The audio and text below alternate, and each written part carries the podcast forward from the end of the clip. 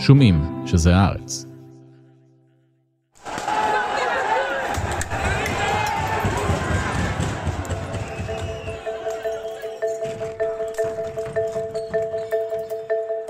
בחודש שעבר פרצה מחאה נרחבת בצרפת נגד הנשיא מקרון. המפגינים, שמגובים בארגוני העובדים של המדינה, מבקשים לעצור את רפורמת הפנסיות של הנשיא. המחאה כוללת שביתות, שיבושים באספקת החשמל, ועד כה ההפגנות הוציאו מיליוני מפגינים לרחובות. They shouldn't take money away from the poor and from labourers who spent all their lives doing difficult physical work. It's outrageous. הניסיון לשנות את מדיניות הרווחה נוגע בעצבים הכי רגישים של המדינה, ויש מי שמתייחס למאבק כקרב על דמותה של צרפת ועל דמותה של החברה הצרפתית כולה. Now we are about 40 to 70,000 people in Paris alone and 900,000 to 1 million across the country, across 190 different locations. היי, אני עמנואל אלבאס פלפס, ואתם מאזינים ומאזינות לחוץ לארץ. בפרק הזה אנחנו מנסים להבין למה הצרפתים אוהבים להיות שונים גם כשזה מגיע לפנסיות שלהם, האם אנו חוזים בשלב חדש במאבק בניאו-ליברליזם, ואיך צריכה המדינה להתנהל כשמעבר לפינה ממתין הימין הקיצוני והעומדת בראשו.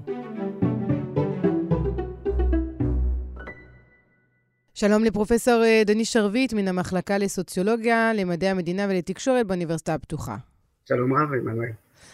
אז נתחיל מההתחלה, לנסות להבין אה, מהי הרפורמה הזאת שמוציאה החוצה את הצרפתים ואת הצרפתיות לרחוב. אה, זה לא רק להעביר את גיל הפרישה מגיל 62 עד 64, נכון? נכון. אה, זו, זו רפורמה מורכבת, כי, כי הנושא מורכב, הוא לא, הוא לא כל כך קל ל, ל, להסביר אותה באופן אה, כללי, ובפרט אה, אה, הרפורמה הזאת. קודם כל צריך להבין, אה, הצרפתים תמיד היו גאים על כך שבתרומים רבים שקשורים אה, בנושא העבודה, אה, הם היו חלוצים. אני, אני לא אמנה את כל החוקים אולי במהלך השידור, אבל זה שהצרפתים היו הראשונים לחוקק חוק לפיו יוצאים לפנסיה בגיל 60 גברים ונשים כאחד, היה תמיד מבחינתם סמל לגאווה לאומית על כך שצרפת היא קשובה לעובדיה, אה, לעובדי הכפיים, לפועלים. אה, הדבר הזה בעצם עולה ונשבר בהדרגה. אה, זאת לא הרפורמה הראשונה בתחום הפנסיות, צריך להבין, כל נושא מדינת הרווחה החל משנות ה-80 החל להיכנס למשבר שנבע מכך שכל ההסדר היה מבוסס על כך שעובדים תורמים לכל אה, ההיבטים של אה, אבטלה וכולי. ברגע שהיו מובטלים יתר על המידה, אז בעצם הקופה הצטמצמה, וכך בעצם כל הנושא הזה עלה לסחרור. והדבר בא לידי ביטוי כבר למעלה מעשור בכך ששינו את החוק, פעם ראשונה, מ-60 העלו את גיל הפרישה ל-62. והמכה, כן, מבחינת הפועלים, מבחינת המפגינים, מבחינת האיגודים המקצועיים וגם המפלגות, אה, באה לידי ביטוי בכך שהנה זו פעם השנייה שמשנים ומעלים כלפי מעלה את גיל הפרישה. יותר מזה, עמנואל מקרון התחייב בכהונה הראשונה שלו שלא בא בחשבון להעלות את גיל הפרישה מ-62 ל-64 כי צריך להבין, ברגע שזה הועלה פעם ראשונה אה, ברגע שפרצו את הסכר הזה, אז לא מסובך עוד כביכול, אה, ככה לפחות זה המבחן אה, של דעת הקהל עכשיו, לא, לא מסובך לעשות את זה פעם שנייה. והוא התחייב בכהונה הראשונה, במהלך הכהונה הראשונה, שהוא יבדוק דרכים שונות, הוא יציע הצעות שונות, אבל לא יעלה את גיל הפרישה מ-62 ל-64, והנה, זה בדיוק מה שהוא עושה עכשיו. עכשיו, מבחינה פוליטית כולם מבינים הוא לא העלה את זה, הוא התנגד להעלות את, את, את, את גיל הפרישה בכהונה הראשונה כי הוא רצה להיבחר בפעם השנייה. ולכן מבחינה פוליטית אה, מאחר ואי אפשר לפטר את הנשיא בעצם הוא, הוא חסין ככה הוא חושב כן? מבחינה פוליטית הוא יכול בעצם לבצע את הרפורמות שהוא לא יכול היה לבצע אותן אה, בפעם הראשונה מדינת הרווחה הצרפתית המודרנית החלה לאחר מלחמת העולם השנייה תחת שארל דה גול. ב-1945 הוקם הביטוח הלאומי הצרפתי, שכלל תשלומים עבור מחלה, לידה, נכות וזקנה. Cette victoire est d'abord celle des forces de la jeunesse, des forces du travail. ב-1981 עלתה המפלגה הסוציאליסטית בראשות פרנסואה מיטרון לשלטון. הממשלה השמאלית הראשונה של הרפובליקה החמישית הלאימה בנקים ותעשיות מרכזיות, הרחיבה את המגזר הציבורי, העלתה את שכר המינימום, צמצמה את שבוע העבודה והורידה את גיל הפרישה. אלא ששנתיים בלבד לאחר שנקט מטרון בצעדים האלה, הפרנק נפל בשני שליש, וב-1983 הוחלט על צעדי צנע חריפים.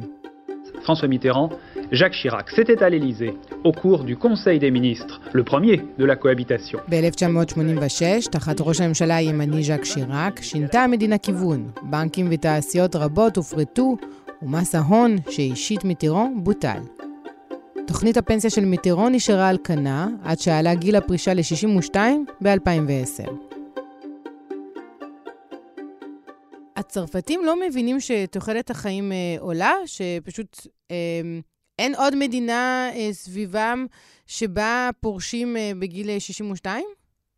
אז ככה, תראה, הם יודעים היטב, אבל קודם כל צריך לומר את האמת, הצרפתים מאוד גאים על כך שהם מה שהם מכנים, אני אגיד את זה בעברית, אה, יוצא הדופן הצרפתי, בצרפתית זה, זה נשמע כך, l'exception française.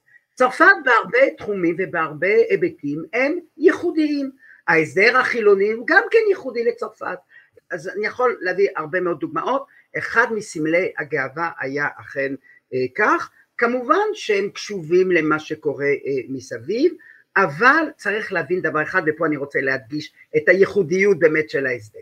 אז יש ייחודיות שהיא לא כל כך אה, חיובית, וזו עובדה שבעצם יש משטרי פנסיות רבים אה, מאוד, כלומר זה לא הסדר אחד נכון לכולם, בהתאם למקצוע שבו אתה נמצא, בהתאם גם למסורת שהצטברה, אין ספק שבהתנגדות לרפורמה שמציע מקרון, יש הרבה מן הקורפורטיזם, כלומר רוצים לשמור על מה שהיה לנו ואנחנו לא רוצים לוותר עליו, והניסיון שלו אגב המבורך מהבחינה הזאת, לבוא ולומר רבותיי די עם העניין הזה של אה, יש משהו בשנות, בסביבות ה-30-40 תוכניות פנסיה שונות בהתאם למקצוע שבו אתה עובד. בוא נתחיל לאחד. אה, לא השירות, השירות הציבורי יש לו הסדר אחר מאשר, לא לא, כולם עובדים, כולנו עובדים, כולנו בחרנו את המקצוע, צריך לאחד את זה. אז אין ספק שזה הייתי אומר ההיבט, הייתי אומר החיובי יותר. יש היבט שני שצריך לקחת חשוב, ופה אני רוצה דו, דווקא לדבר על הפילוסופיה של הפנסיה, כלומר של איזה סוג חברה אנחנו רוצים אה, להיות חלק ממנה. התפיסה האירופית, התפיסה הישראלית, התפיסה כמעט הייתי אומר הדמוקרטית המערבית, מסתכלת על הפנסיה כסוג של חיסכון. כלומר, כל אחד חוסך לעצמו לקראת השנים הבאות. באה השיטה הצרפתית, והיא מבוססת, ומאוד חשוב להעביר את זה למאזינים, היא מבוססת על תפיסה אחרת לגמרי, שאומרת משהו על החברה הצרפתית, על הדרך שבה הצרפתים תופסים אה, את הקיום ביחד, הקיום בצוותא. והפילוסופיה הזאת אומרת לא, הפנסיה זה המשכורת אה, שאתה מקבל לאחר שפרשת מעבודה. כלומר אתה ממשיך את אותה מגמה, אתה ממשיך את אותה תפיסה, בעצם יש אצל הצרפתים סירוב הם לא אומרים את זה בשלטים, כן, לכן אני מעביר את, אני משתדל להעביר לכם את, ה, את, הרום, את העומק, את, הר, את הרובדים העמוקים יותר, אבל מאחורי התפיסה הזאת שבה מצד אחד תחסוך הרבה, תקבל הרבה, תחסוך מעט, אתה מקבל מעט, יש לנו כאן תפיסה אחרת לגמרי, שאומרת המדינה חייבת לעובדיה אה, אה, לפי השכר האחרון שלהם. אולי כדי לחדד גם, להסביר שבעצם, אה, מה שאמרת במילים אחרות, זאת, זה לא חיסכון של כל אזרח שלפי בעצם מה שהוא מחליט להפריש בחודש או מספר האחוזים, בהתאם לכך יקבל את הכסף שלו אחרי גיל הפנסיה, אלא הכסף המופרש הולך לקופה ציבורית אחת. ואז בדיוק. הממשלה משלמת את הפנסיה בהתאם לגובה השכר שהבן אדם קיבל במהלך החיים שלו, לא בהתאם לגובה התשלומים שהוא הפריש. ואז השלב הבא הוא להגיד בעצם למה הרפורמה הזאת, הטיעון של הממשלה אה, הוא לומר שיש אה, חור בקופה הציבורית, ואם לא נפתור את העניין, אז עוד כמה שנים לא יהיה כסף לשלם את אה, תשלומי הפנסיה, לתת את הכסף לאנשים שיצאו לפנסיה. המתנגדים אומרים, זה לא נכון, יש כסף. אז ככה, יש באמת מחלוקת על הכסף, על הערכה, יש דמוגרף אחד בשם הרווה לברס שעשה את החישובים ואמר לא לא לא, אה, דווקא בגלל ההגירה אה, והביטוי שלה בעוד מספר שנים, אז כן יהיה כסף, כלומר כל זה מבוסס על הערכות פסימיות, אנחנו לא חייבים ללכת על כך, מהצד השני אני רוצה להיות פה ביקורתי, אני לא, לא כאן לשירות אף אחד מן הצדדים כמובן, אין ספק ש... מפלגות השמאל בעיקר, כן, אבל גם הימין שמתנגד לרפורמה, תמיד טובות מאוד במחאות, תמיד טובות בביקורת על מה שמוצע, מצופה מהן, מהמפלגות, או ממוסדות אחרים, לבוא ולהציע דגם חלופי, וזה לא קורה, והייתי אומר מהבחינה הזאת, גם אם זה נשמע ביקורתי מאוד, שלעיתים קרובות הדיונים בפרלמנט, הדיונים באספה הלאומית, הם דיונים אה, קצת פופוליסטיים, כלומר זה נשמע טוב, זה נראה טוב, אה, יש קללות, יש...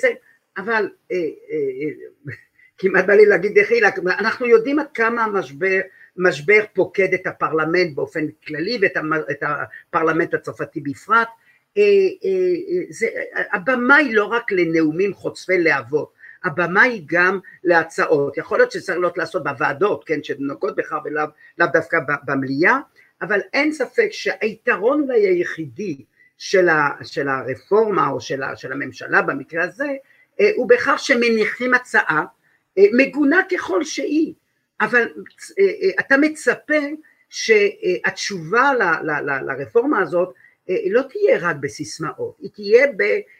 רפורמה נגדית, כלומר הנה זה מה שאנחנו מציעים, אם תרצה בימים אה, הללו שאנחנו חיים כאן בארץ, אה, בפשרה, כן, בין הגורמים השונים.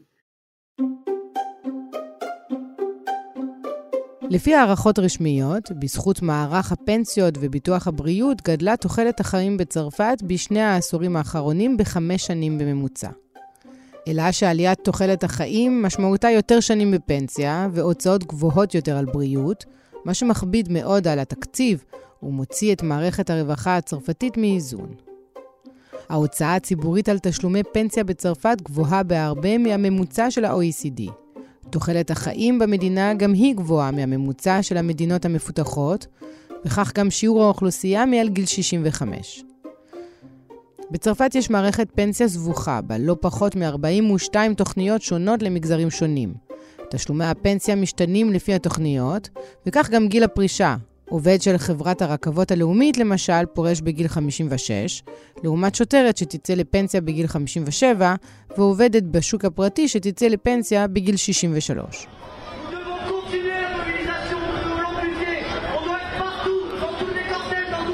אין ספק שלא קל לממשלה, האיגודים המקצועיים החליטו אה, אה, לאחד את השורות, לאחד את, ה, את, ה, את הסיסמאות, הם סירבו להיכנס למשא ומתן כשעל השולחן מונחת ההצעה הזאת, אה, והיא לא רק בסיס לשיחה, אלא היא יעד שאליו הממשלה מבקשת להגיע. אין ספק שאחד הדברים שנפגעו מאוד מאוד בשנים האחרונות, וזה לא אשמתו רק של מקרון, אה, זה כל מה שאנחנו מכנים אותו הדיאלוג החברתי, לדיאלוג סוציאל. כלומר, אה, צריך להבין, אה, ופה שוב אני רוצה לגעת ברובדים עמוקים יותר, הרי האיגודים המקצועיים שהם היו בעלי עוצמה חזקה מאוד בצרפת בשנות החמישים, השישים והשבעים החלו לחוות מסלול חריף מאוד של שפל, של הידרדרות אה, בשנות ה-80, ה-90, 2000. והייתי אומר אפילו, מרשה לעצמי אפילו להזכיר את הדבר הזה. בכלל, נפילתה של ברית המועצות, כן, הביאה לכך שבעצם השמאל איבד אה, אה, אה, הרבה מן היוקרה ש, ש, ש, ש, ש, שלו, כן, אה, הכיוון היה ליברלי, ניאו-ליברלי. מה שקרה בעשר שנים האחרונות הוא בעצם ניסיון של השמאל לבוא ולומר הנה נתנו לה להשתוללות הניאו-ליברלית לעשות את, לחולל שינויים מפליגים והנה מה אנחנו רואים? היום הכלכלה היא לא הכלכלה של תעשיינים היא כלכלה של פיננסים. אתה יכול אה, אה, אה, לייצר ולייצא לכל העולם ובכל זאת יפטרו עובדים כי זה יהיה טוב לבעלי המניות השינויים הללו צריך להבין בצרפת במיוחד החזירו לשמאל ודווקא לשמאל לא מתון שמאוד הפסיד בשינויים הללו, בתמורות הללו, בגלל הטענה שהם שיתפו פעולה עם הניאו-ליברלים, הסורדווי המפורסם, הדרך השלישית המפורסמת הזאת, שנחלה כישלון, לפחות בבריטניה ובצרפת. אז היום אה, בעצם השמאל, בעצם זז שמאלה, הוא הרבה יותר רדיקלי, הרבה פחות אה, מתפשר, ובמידה מסוימת אה, אה, צרפת משלמת על כך, משום שבמקום שיתנהל דיאלוג כפי שהתנהל בשנות החמישים והשישים והשבעים ואז היה האיגוד המקצועי הכי חזק היה של המפלגה הקומוניסטית אבל היא ידעה להתפשר, הייתה מפלגה שהייתה אה, מהפכנית בהצהרותיה והאיגוד המקצועי היה יושב אבל נשחק המעמד של האיגודים המקצועיים עכשיו הם הבינו ולכן הם מאחדים את השורות ומהבחינה הזאת מעבר לוויכוח על הפנסיות שאנחנו מדברים אה, אה, אה, עליו עכשיו זה בעצם גם ויכוח או דיון שקשור לדבר הזה שנעלם באירופה, כן? הגופים, המוסדות המתווכים. מדינה ובעיקר צרפת שהיא מדינה מאוד ריכוזית אוהבת לנהל את כל העניינים בינה לבין האזרחים. אבל בדרך, בתווך יש מוסדות שכאמור נשחקו מאוד והאיגודים המקצועיים הם כאלה וכאן הייתי אומר שהמאבק הוא על כך. וראו מה קרה לפני שלוש שנים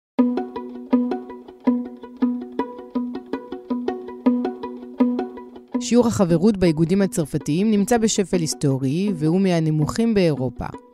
היחלשות כוחם של העובדים, הפערים ההולכים וגדלים בחברה וחוסר סיפוק מהמצב הכלכלי הביאו ב-2018 לפרוץ מחאת האפודים הצהובים, המחאה הנרחבת ביותר בצרפת מאז 1968.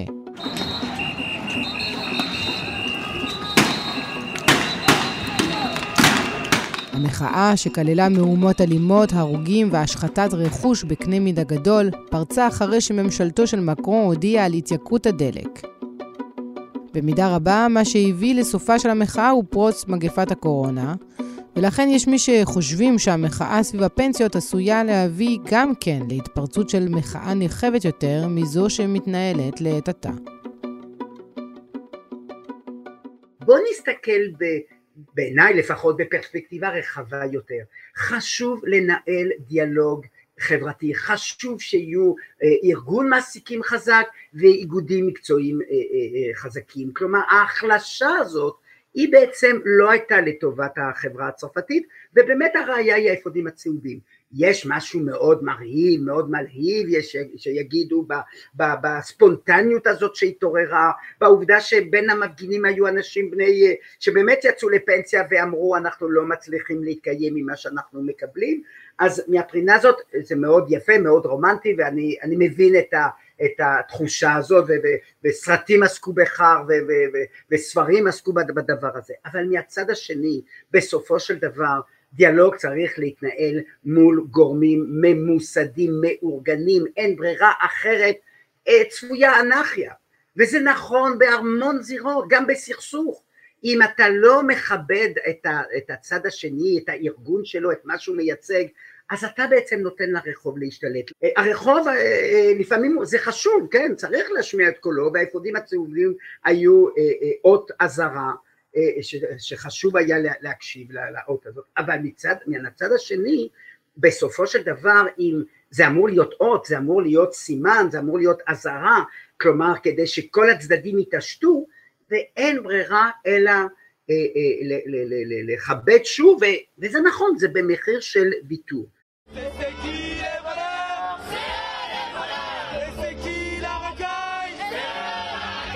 זה הכוח של ההיגיון הכלכלי הניאו-ליברלי, תמיד יגיד זו המציאות, זה לא איזה העדפה אידיאולוגית, וזה שקר וכזב, זאת כן העדפה אידיאולוגית, אני לא אומר שאין לה שווקים, אבל נתנו לזה לשלוט, ואפשר להחזיר מעט את הסדר שהיה קיים, ולא לתת לסדר הקיים אה, אה, הניאו-ליברלי להשתלט. אז זה מוביל אותי לשאלה הבאה, לנושא הבא. זאת בעצם המורשת שמקרון רוצה להותיר אחריו, כלכלה ניאו-ליברלית ששמה את צרפת על, על הדרך שהוא מאמין בה כלכלית?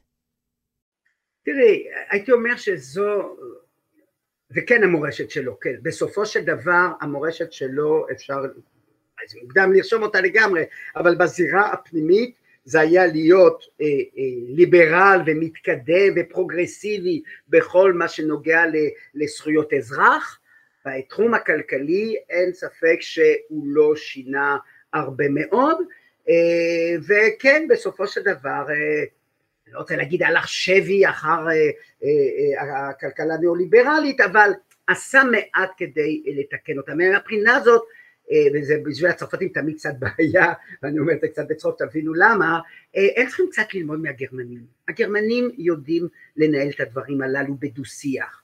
אה, צרפת, אולי בגלל הנימה המהפכנית הזאת שאנחנו מדברים עליה, שהיא פקטור תרבותי, אי אפשר להתכחש אליה, אין ספק שיש איזו נטייה באמת למהפכנות ולא לרפורמה. זה נכון, תרבותית, היסטורית, צרפת מאוד מתקשה לקבל את הרעיון הזה של רפורמה. היא מעדיפה לקדם את הדברים באמצעות אה, מהפכות או מהפכות אה, אה, נגד. הבעיה היא, ופה אני ככה מנסה לפנות שוב לשיקול הממלכתי, בל נשכח, בבחירות הבאות מקרון לא יהיה מועמד ועדיין מול המועמד שלא יהיה תהיה מרין לפן. כלומר, יש סכנה בצרפת בכל זאת, כן, סכנה שכמו שזה קרה באיטליה, ואנחנו עדיין לא יכולים בדיוק להעריך מה תעשה מלוני בכל התחומים הללו, אבל יש סכנה שהדבר גם יקרה בצרפת. Les Français doivent saisir cette opportunité historique qui s'ouvre, car le grand enjeu de cette élection est la mondialisation sauvage. הזכרת את זה לרגע. לצרפת יש היסטוריה של הפגנות, ואפילו הפגנות אלימות. אז קודם כל, למה זה קורה? וגם האם הפעם, קצת כמו שראינו במחאה של האפודים הצהובים, יש סיכוי שזה יגיע למימדים חריגים?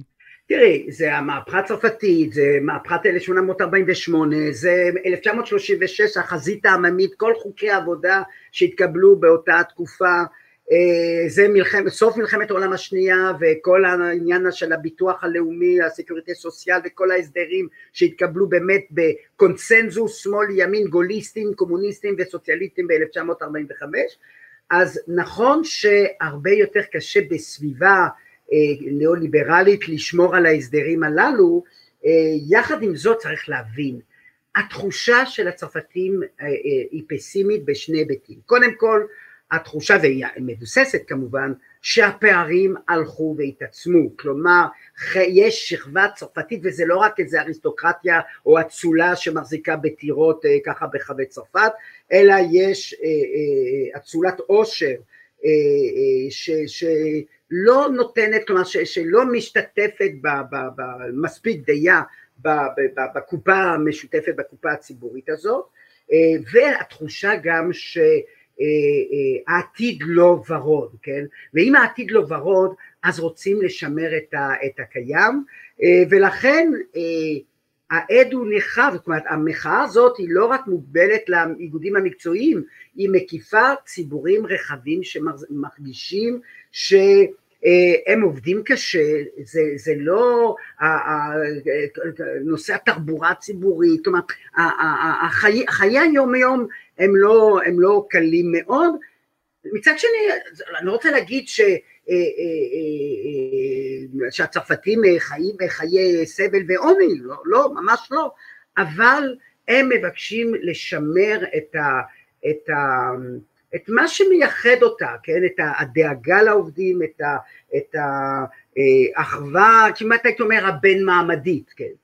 וזה נשחק עם השנים, מרגישים היטב את החלוקה בין שתי צרפת, לא צרפת ליברלית וצרפת שמרנית, זה כבר לא האישו, דווקא מהבחינה הזאת המהפכה הצליחה, כן? הצרפתים ליברליים בסופו של דבר, אבל כן ההיבט של במה אנחנו חברה מאוחדת, בדאגה הזאת לזולת, בכך שאנחנו באמת ערבים זה לזה. פרופסור דני שרביט, תודה רבה לך. בבקשה, תודה רבה.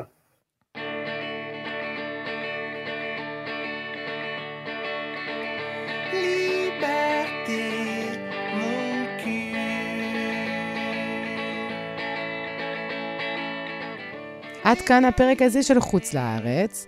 תודה רבה על ההאזנה. אנחנו נמצאים כל הזמן באתר ובאפליקציה של עיתון הארץ ובכל אחת מהפלטפורמות שבהן אתם אוהבים לשמוע פודקאסטים. תודה רבה לאסף פרידמן, לאמיר פקטור, לאברי רוזנצבי, לרועי סמיוני. אני עמנואל אלבאס פלפס, נשתמע בשבוע הבא.